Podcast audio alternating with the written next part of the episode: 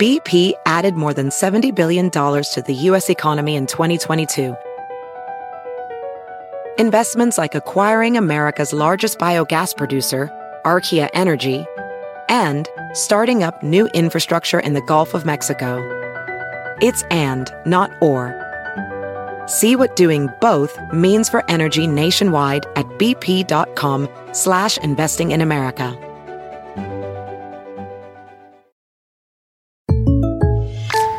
Jake from State Farm here, hanging out with Mel's Mow and Grow. Mel chose State Farm for small business insurance because his local agent is a small business owner too. So she knew how to help him personalize his policies. And now he's rolling in the green. Like a like a good neighbor. Guys, I'm trying to do the line. Oh, sorry, Jake. It's all good. Like a good neighbor, State Farm is there. Talk to an agent today. Hi, this is Joel and Victoria. Thanks so much for listening to the podcast. Did you know you can watch our weekend services live online each week? Of course, we'd love to have you in person if you're ever in the Houston area, but the next best thing is our online services. Thanks for downloading the podcast today, and we hope you enjoy the message. Well, God bless you. It's a joy to come into your homes. We love you.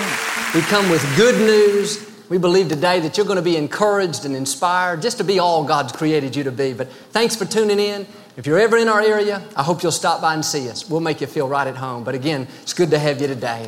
You know, I like to start with something funny each week and see what you think of this one. A small child had a bad cough, so her parents took her to the emergency room. A nurse, while examining the child's lung with a stethoscope, told the child, I have to see if Barney's in there. The little girl replied, I have Jesus in my heart but Barney's on my underwear. All right, hold up your Bibles. Let's say it like we mean it. Ready? This is my Bible. I am what it says I am. I have what it says I have. I can do what it says I can do. Today I will be taught the Word of God. I boldly confess, my mind is alert, my heart is receptive, I will never be the same. I am about to receive the incorruptible, indestructible, ever living seed of the Word of God. I'll never be the same. Never, never, never. I'll never be the same in Jesus' name. God bless you. I want to talk to you today about having an attitude of a servant and how we should be willing to get involved. Every day, we should look for opportunities to do good. We should look for ways that we can make a difference. Who can I bless? Or where is there a need that I can meet? How can I serve you today? A lot of times we think, I don't want to serve anybody. I want somebody to serve me. I want somebody to meet my needs, somebody to bless me. But really, that's the wrong attitude. Jesus said, I didn't come to be served, I came to serve. And here he was the greatest leader of all time, yet he humbled himself as a servant. And serving takes humility. It takes laying aside our plans sometimes. We've got to be willing to be inconvenienced. It means we've got to be willing to go out of our way. But too many people today don't want to get involved. Their attitude is, don't bother me with your problems, man. I got enough problems of my own. I can't give you a ride in the morning. I get up early enough already. No, it's that kind of selfish, self centered attitude. That's why so many people are not happy today. And if you're only living for yourself and you don't have time for others, you're going to live a very unfulfilled life. You were not made to be ingrown, you were made to be a giver. You were made to make a difference in somebody else's life. And really, one of the main ways we serve God is by serving one another. One time the disciples were arguing about who was the greatest, who was the most important, who was going to have the top position. Jesus overheard them and he said, Listen, here's the key. If you want to be the greatest, You've got to learn to become the servant of all. In other words, you've got to have an attitude to help people. You've got to take time to listen to that friend that's down. You've got to go out of your way and get involved with that coworker that's struggling. Everywhere we go, we should be making a difference, even if it's just giving a smile, giving an encouraging word. Somebody's car broke down, you give them 20 bucks to help them get on their way. But we need to look for opportunities to meet needs around us. And the scripture says here in 1 John 3 17, if anyone sees his brother in need and yet closes his heart of compassion, how can the love of God be in him? Notice we all have a heart of compassion. But what's interesting is it can either be opened or it can be closed. And the sad thing today is many people have theirs closed. They're too busy to get involved. They don't take time to sow into other people's life. They see that friend that's struggling. He's down and discouraged, but they think, man, I don't want to go find out what's wrong. He may need to borrow some money. He may want to go to dinner after work. I don't want to do that. What they've really just done is they've closed their heart of compassion. And then they wonder why they're not happy, why they're not fulfilled, why their problems aren't being solved. It's all because they become ingrown. And a selfish life is always going to be a miserable life. If you have a problem today, one of the best things you can do is go out and help solve somebody else's problem. If you're lonely, don't sit around feeling sorry for yourself. Go out and encourage somebody else that's lonely. You've got to get your mind off of yourself. Sow that seed, then God can begin to change your situation. But I'm talking about a lifestyle of giving, a lifestyle of serving, being involved with one another. Some of you have more time than you do extra money. Well, give your time. Why don't you mentor a young man? Or go visit the nursing homes? Or how about adopting a widow? You can call her during the week, send her notes, or go pick her up and bring her to church with you. Sow into her life. You're not just doing a good deed, you are serving God by serving one another. I remember when Victoria and I first started dating, Victoria would go pick up this older lady and bring her to church. She'd done this for a long time. They'd become good friends. Well, that was just a way that she could serve. And there are so many different areas we can get involved in. You can serve in our children's ministry, teaching our kids. We're always looking for people. Or you can go visit the prisoners with our prison outreach don't have to go every day, go once a month. Or how about coaching your child's little league team, making a difference in their lives? But when you see a need, learn to meet it. Maybe your child has a friend that comes from a single parent family and you can see he's having trouble hitting the ball. Well, take him to the batting cages with your son. Or stay after practice and pitch to him for a half an hour or so. But what I'm saying is you've got to on purpose get involved. Don't wait for somebody to ask you. Be on the offensive. We should get up every day and not try to figure out how we can get blessed. Let's figure out how we can be a blessing. Where is a need that I can meet? Or how can I make somebody else's life better today? Where can I serve? See, be on the lookout and learn to keep your heart of compassion open. That's what real living is all about. And really, the closest thing to the heart of God is not how much we pray, not how many times we come to church, and all that's great. But the closest thing to God's heart is helping hurting people. And all around us, probably every day, there's somebody that's been through a disappointment, somebody that's discouraged, somebody that's having marital problems, somebody that's struggling with an addiction. And they need what only you can give. They need your healing touch. They need your ears to listen. They need your encouraging words. Somebody needs to know that you care. And the scripture talks about how in the last days, the great love of the body of people will grow cold. And unfortunately, that's what seems to be happening today. We're all so busy. People are so driven for success. We're in such a hurry. We don't want to be inconvenienced. We don't want to have to go out of our way. But we have to remember if we're not serving one another, we're really not serving God in the way He wants us to. And Jesus said, when you do it to the least of one of these, it's just like you're doing it unto me. You give somebody in need as little as a cup of cold water, just like you're giving it unto God. Take time to care. Have the heart of a servant and be willing to get involved. Most of us know the story of the Good Samaritan. This man was out walking down the road and all of a sudden he was attacked and beaten by these robbers and they stole all of his money and just left him there to die. Well, in a little while, a priest came walking by, and when he saw the man lying there, he just moved over to the other side of the road. He didn't want to be inconvenienced. He didn't want to get his hands dirty. He was too proud. And so he just passed on by. And isn't it interesting? The first example Jesus used as he told this story was that of a religious person. And that tells me just because I come to church, just because I sing the songs, doesn't mean that's my Christian duty and I'm done for the week. No, our real duty starts when we dismiss this service. Our real work should begin at the office, at the mall, at the ball field, in our everyday lives, look for opportunities that you can make a difference. And when you see somebody that's hurting, don't be like this man. Don't be, quote, too religious to get your hands dirty. In other words, don't be too proud to help that young man that's struggling with an addiction. Don't be too judgmental to give that young lady that's pregnant and not yet married your time, your attention, your love. In a little while, another man came walking by. He was a Levite, but he did the same thing. He just scooted over and passed on by. I don't know, maybe he was in a hurry. Maybe he had an important meeting to go to, but he too chose not to be involved. But this third man was different. I like him. He had his heart of compassion open. And the Bible says when he saw the man lying there, he went to him. Notice, he didn't wait for three people to ask. He didn't wait till they made an announcement at the office. He didn't wait till he read it in the church bulletin. He was aggressive. He was on the lookout. He thought, here's a need. Here's somebody that's hurting. I'm going to make a difference. I'm going to serve God by serving my brother. And the fact is, if you study it, he didn't know the man. He didn't come from the same racial background. He didn't come from the same social background, but that didn't stop him. He thought, this is my brother, and I'm going to do something about it.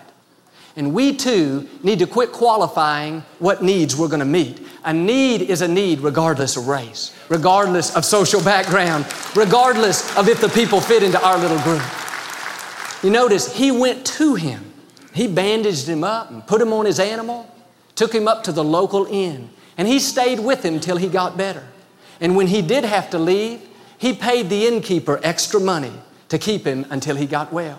And he said, By the way, if you got to keep him longer, go ahead and do it and just put it on my tab, and I'll make sure I pay you the next time I come through. That's somebody that has their heart of compassion open. That's somebody that's serving God by serving one another. And you notice he was willing to get his hands dirty. He was willing to be inconvenienced. I'm sure he had to adjust his plans. I don't know, maybe he lost some money. Maybe he missed out on a big sale. But it didn't matter to this man. He was more interested in helping hurting people than he was in keeping his plans. I believe what God is saying to us through this story is when you see somebody that's down, somebody that's hurting, somebody that's lonely, like this man, go to him. Let's not be like the first man, too proud, too religious. Well, I'm not going to help you. You don't come from my same group. You don't live in my neighborhood. You don't believe what I believe. You're not of my same faith, man. I'm not going there. No, that kind of selfish, arrogant attitude is going to keep us from God's best. Keep your heart of compassion open. And when you see a need, don't wait, go to it.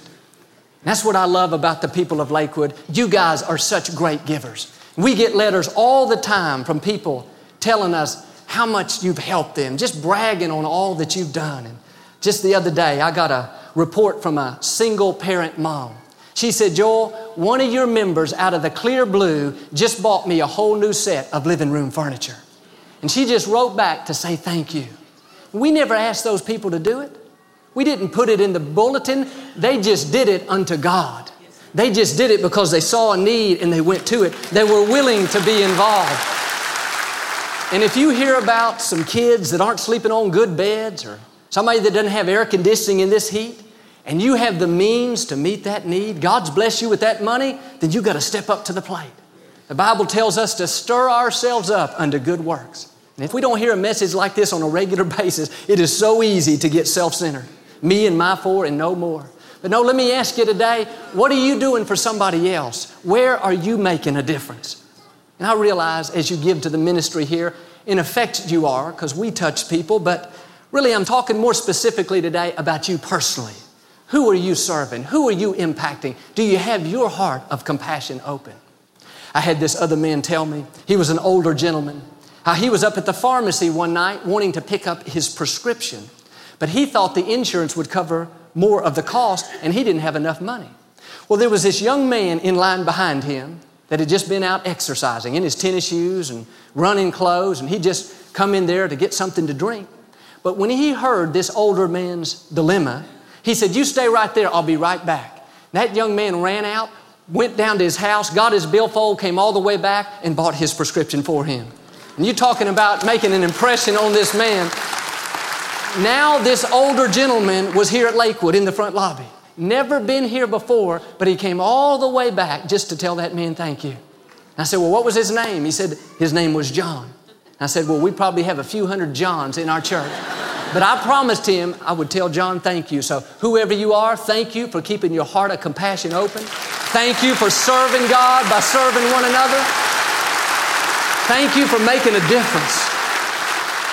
Really, there's nothing like the joy in giving. There's nothing like the satisfaction you feel from meeting somebody else's needs. Remember one time I went to India with my father, and it was myself and Victoria and several of our family members. There was this good Christian leader that we had supported for many, many years. We'd become good friends with he and his family. We really love and respect him. But he was so devoted to his ministry and so devoted to his work, he had never taken the time nor the money to get his own family a decent place to live. They had always lived in this old, rundown, beat up place that they had rented. And this really bothered my father. He loved this young man like a son, and he always wanted him to have something better. And so on this particular trip, my father brought the money personally to buy him a new home. And of course, in India, it's not like it is here, but it was still a whole lot of money. And I'll never forget how daddy did it. Instead of just having one check to give him, he divided it up so that each of us kids that were there could give the man a check as well. Daddy wanted us personally to experience the joy in giving. And so one night after dinner, we went back to their little place, and Daddy began to tell them how much we loved them and what we wanted to do for their family. And he explained how this money was for them personally to buy them a new house. And his wife and his kids were there, and Daddy handed them the check, and man, they couldn't believe it. They just wept and wept. They'd never seen money like that, not for their own use. And then each of us kids, one by one, we went up and gave the man our check. And I'll never forget the impression that made on me, seeing the tears in his eyes, seeing his children weeping with joy, weeping with gratitude. All I could think about was a scripture that says, It is more blessed to give than it is to receive. And that night, I felt just an overwhelming sense of joy on the inside. And listen, I had bought a sports car a couple months earlier. And I was happy about that, but there was no comparison in the joy that I felt that day. You are never more like God than when you give. When you're meeting a need, when you're helping the hurting, when you're ministering to the lonely, there's a joy and a satisfaction like nothing else can bring. And some of you today, no doubt, you're kind of like my parents. God's blessed you. You've got more than you could probably ever spend. Why don't you start investing it in others? Why don't you step out and do something out of the ordinary and maybe buy that single mom a new car? Why don't you pay the rent for that friend that's really hit some tough times? If you have the means to meet a need and you just close your heart of compassion and you kind of ignore it, really what you're doing is like those first two men, you're just passing by on the other side of the street. No, do what you can. And I realize there's a balance. I'm not telling you to give everything away. That's not wisdom. But if I have five coats and I see my friend out here that's cold, it's not right for me to hold on to everything that I have. And it's not right for me to say, well, brother, I'll pray for you. We'll believe you'll get one by next week. Man, I'm standing in faith. That's the biggest cop out we could ever use. The Bible says faith without actions backing it up is useless. If you want your faith to really work, do something good for somebody else. Meet a need, make a difference. This is something that Victoria and I try to do as often as we can. And really, when you do something good, you shouldn't tell people about it. Keep quiet so you'll get your reward. But I'm going to share this example with you just to make a point. I believe God knows my heart. But the other day, I was praying for this family down front. They just lost their mother. It was a very sad situation. All these young kids just weeping and weeping. And I could tell they didn't have too much financially. And so when they went back to their seats, I asked Michelle, my assistant, if she would ask them about the funeral. She came back and said, Sure enough, Joel, they don't have any money. They don't know what they're going to do. I said, Michelle, don't make a big deal about it, but tell them that it's taken care of. That's something I thought that Victoria and I can do. And sure, we have a big church, and the easy thing is to say, well, let's just let the church do it. But no, I don't want to miss out on the joy in giving. I don't want to be another minister that passes by down the side of the street. I want to keep my heart of compassion open. I want to be on the lookout for opportunities to do good for people. As I said, you may not have a lot of extra money, but you can give your time. You can give somebody a ride. You can babysit someone's children. You got to find a need and meet it. Serve God by serving one another. Too many people don't want to get involved.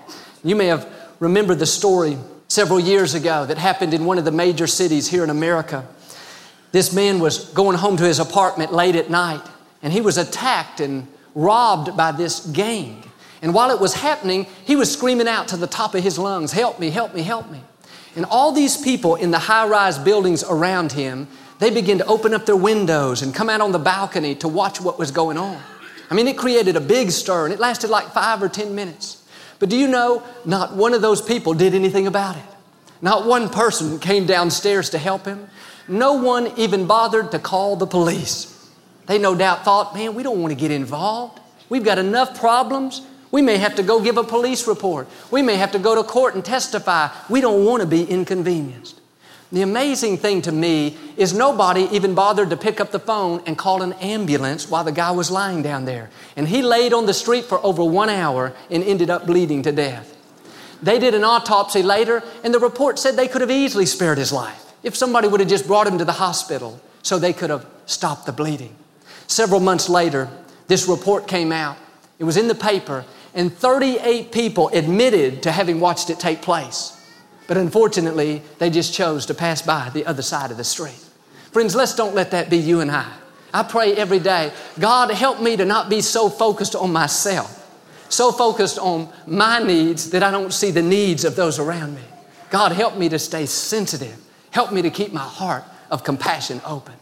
And thank God not everybody's like that. There's a lot of great people. I heard another story about this older African American woman she was stranded beside the side of a road in the middle of a driving rainstorm.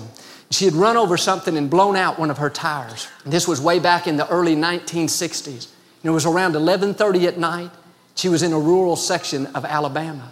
All she could do was just go out and try to flag somebody over. And about that time, this young white man came driving by. He saw the lady out there soaking wet, so distraught, so upset. He decided to pull over and to help. And this was almost unheard of, you know, in the conflict ridden 60s. But this young man was so nice and kind and caring. He put the older woman in his own car, and in the midst of that driving rain, he got out and took her old tire off. They put it in the trunk and had to go into town. Took like three or four hours to get it fixed. In the middle of the night, they brought it back to her car, still driving rain. Didn't matter. He got out and put her new tire on. She was ready to go. She tried and tried to pay him many, many times, but he wouldn't take anything. And finally, just as he was about to leave, she said, At least let me get an address so I can send you a thank you note. And he kind of reluctantly agreed. Well, several days later, there was a knock on this young man's door. And much to his surprise, they were delivering a large color TV set. Had a note on it. It said, Thank you so much for your kindness the other night. Because of you, I was able to make it to my dying husband's bedside just before he passed away. She went on to say, Thank you for so generously serving others. And it was signed Mrs. Nat King Cole. See, you never really know who you're helping. You never know what kind of impact you're going to have. And think about had that young man not taken the time to care, maybe she wouldn't have been able to spend the final moments with her husband. But if we can just remember when I serve you, I'm serving God. When I give you a ride, it's just like I'm giving God a ride. When I come mow your lawn because you're not feeling well, just like I'm mowing God's lawn. When I give you a gift certificate to buy some new clothes, just like I'm buying God some new clothes. Well, Joe, I don't know if I believe that. No, Jesus said, when I was hungry, you fed me. When I was thirsty, you gave me something to drink. When I was in prison, you visited me. They said, Jesus, what are you talking about? We never did that. He said, Sure, you did. When you did it to the least of one of these, just like you're doing it unto me. And the Bible talks about specific groups of people that we need to make sure that we watch after, make sure we take care of. Those groups are the widows, the orphans, and the fatherless. There are so many children today growing up in a single parent home. I read where never before in our history have there been so many fatherless children. In other words, more children are being raised without a father figure than any other time. And we men who are healthy, we men who are good fathers, we have a responsibility to God to impart into these young people, to mentor a young man, to mentor a young woman. As I said earlier, look around at the church, at the school, at the ball field. Maybe your child has a friend that comes from a fatherless family. Well, why don't you take him under your wing? Take him to do things that only fathers do. I know this family in our church the other day, they were taking these two single parent sons on a camping trip with their children. These boys were so excited, they'd never done anything like that before. We have to pay special attention to these groups. And I'm sure all of you know a single parent mom. We have plenty of them here at the church. We got to make sure we encourage them. Most of them, they're working night and day. They come home and cook and clean. They're struggling to make it. They're half worn out. Why don't you take the time to take them out to dinner every once in a while? Why don't you babysit her children to give her a break? If you have the money, why don't you pay her rent for a few months? Do something to lighten the load. When you do it for her, it's just like you're doing it unto God. The scripture says in James 1:27, true worship that is pure and unblemished in the sight of God is to take care of the fatherless the orphans, and the widows. I don't know, maybe you know a widow. There's somebody you can take care of. You can help mow her lawn, keep her house up, run some errands for her. Do you know how many people today are lonely? Nobody comes by to check on, nobody comes by to visit. Had this lady tell me the other day, she was older and she said, I have no relatives alive, no aunts and uncles, no sons or daughters. we've got to do our part. I was thinking about when William went to be with the Lord. He used to be the head of our prayer partners. Good man, a good friend. He did so much for this church. And I told Victoria, we're going to take care of his wife, Barbara. We have a responsibility. We're not going to pass by the other side of the street. And every one of you has people in your own life a single parent mom, a single parent child, a widow, maybe in the neighborhood, maybe at work. Well, what are you doing to make a difference? True worship, true religion, God says, is not just to come to church and sing and shout and have a good time, and I'm all for that, but true worship is taking care of the lonely, helping the hurting, seeing a need, and meeting that need. And I wonder what our society would be like today if every person took time to care. If each one of us would be more concerned about serving others than just wanting to be served. Why don't you make a decision with me today that you're going to be a giver and not a taker in life? After all, when you meet other people's needs, God will always meet your own needs. And if you're not happy today, there's a very good chance you've gotten so focused on your problems, you're so caught up in yourself that you become ingrown. And that is a sure formula for misery. You have to get your mind off yourself. When you get up in the morning, look for opportunities to be a blessing. When you see a need, don't wait, go to it. Get involved with your time, your energy, your effort. If you have to, your money. Remember, when you serve others, you are serving God. If you'll be sensitive to the needs around you and keep your heart of compassion open, there's no limit to what God will do in your own life. He'll pour out His blessings and favor, and you'll experience the victories that He has in store. Amen. How many of you receive it today?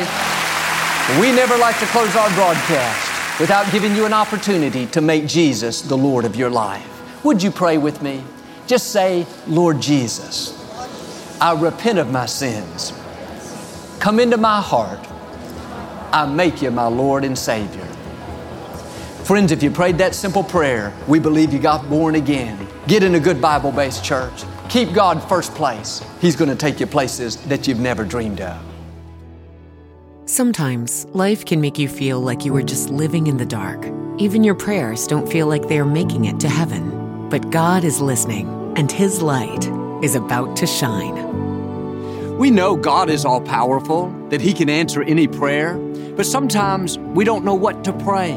We don't think we deserve God's goodness. Maybe we're inconveniencing Him or He has more important things to deal with. But God is concerned about every detail of your life. He's waiting to hear your prayers. I have a new resource called Praying with Confidence guided prayers for life's moments.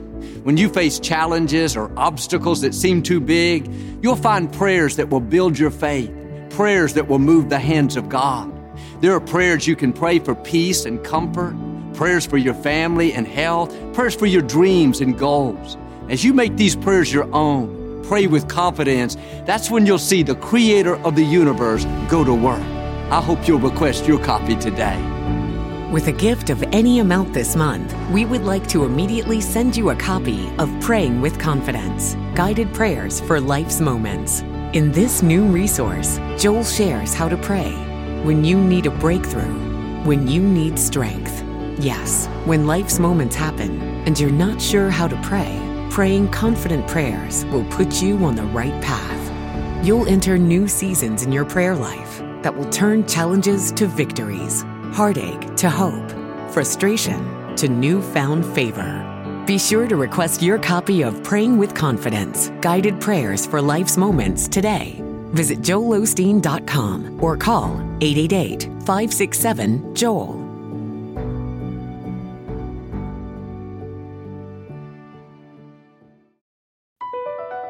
BP added more than $70 billion to the U.S. economy in 2022. Investments like acquiring America's largest biogas producer, Archaea Energy, and starting up new infrastructure in the Gulf of Mexico. It's and, not or. See what doing both means for energy nationwide at bp.com slash investing in America.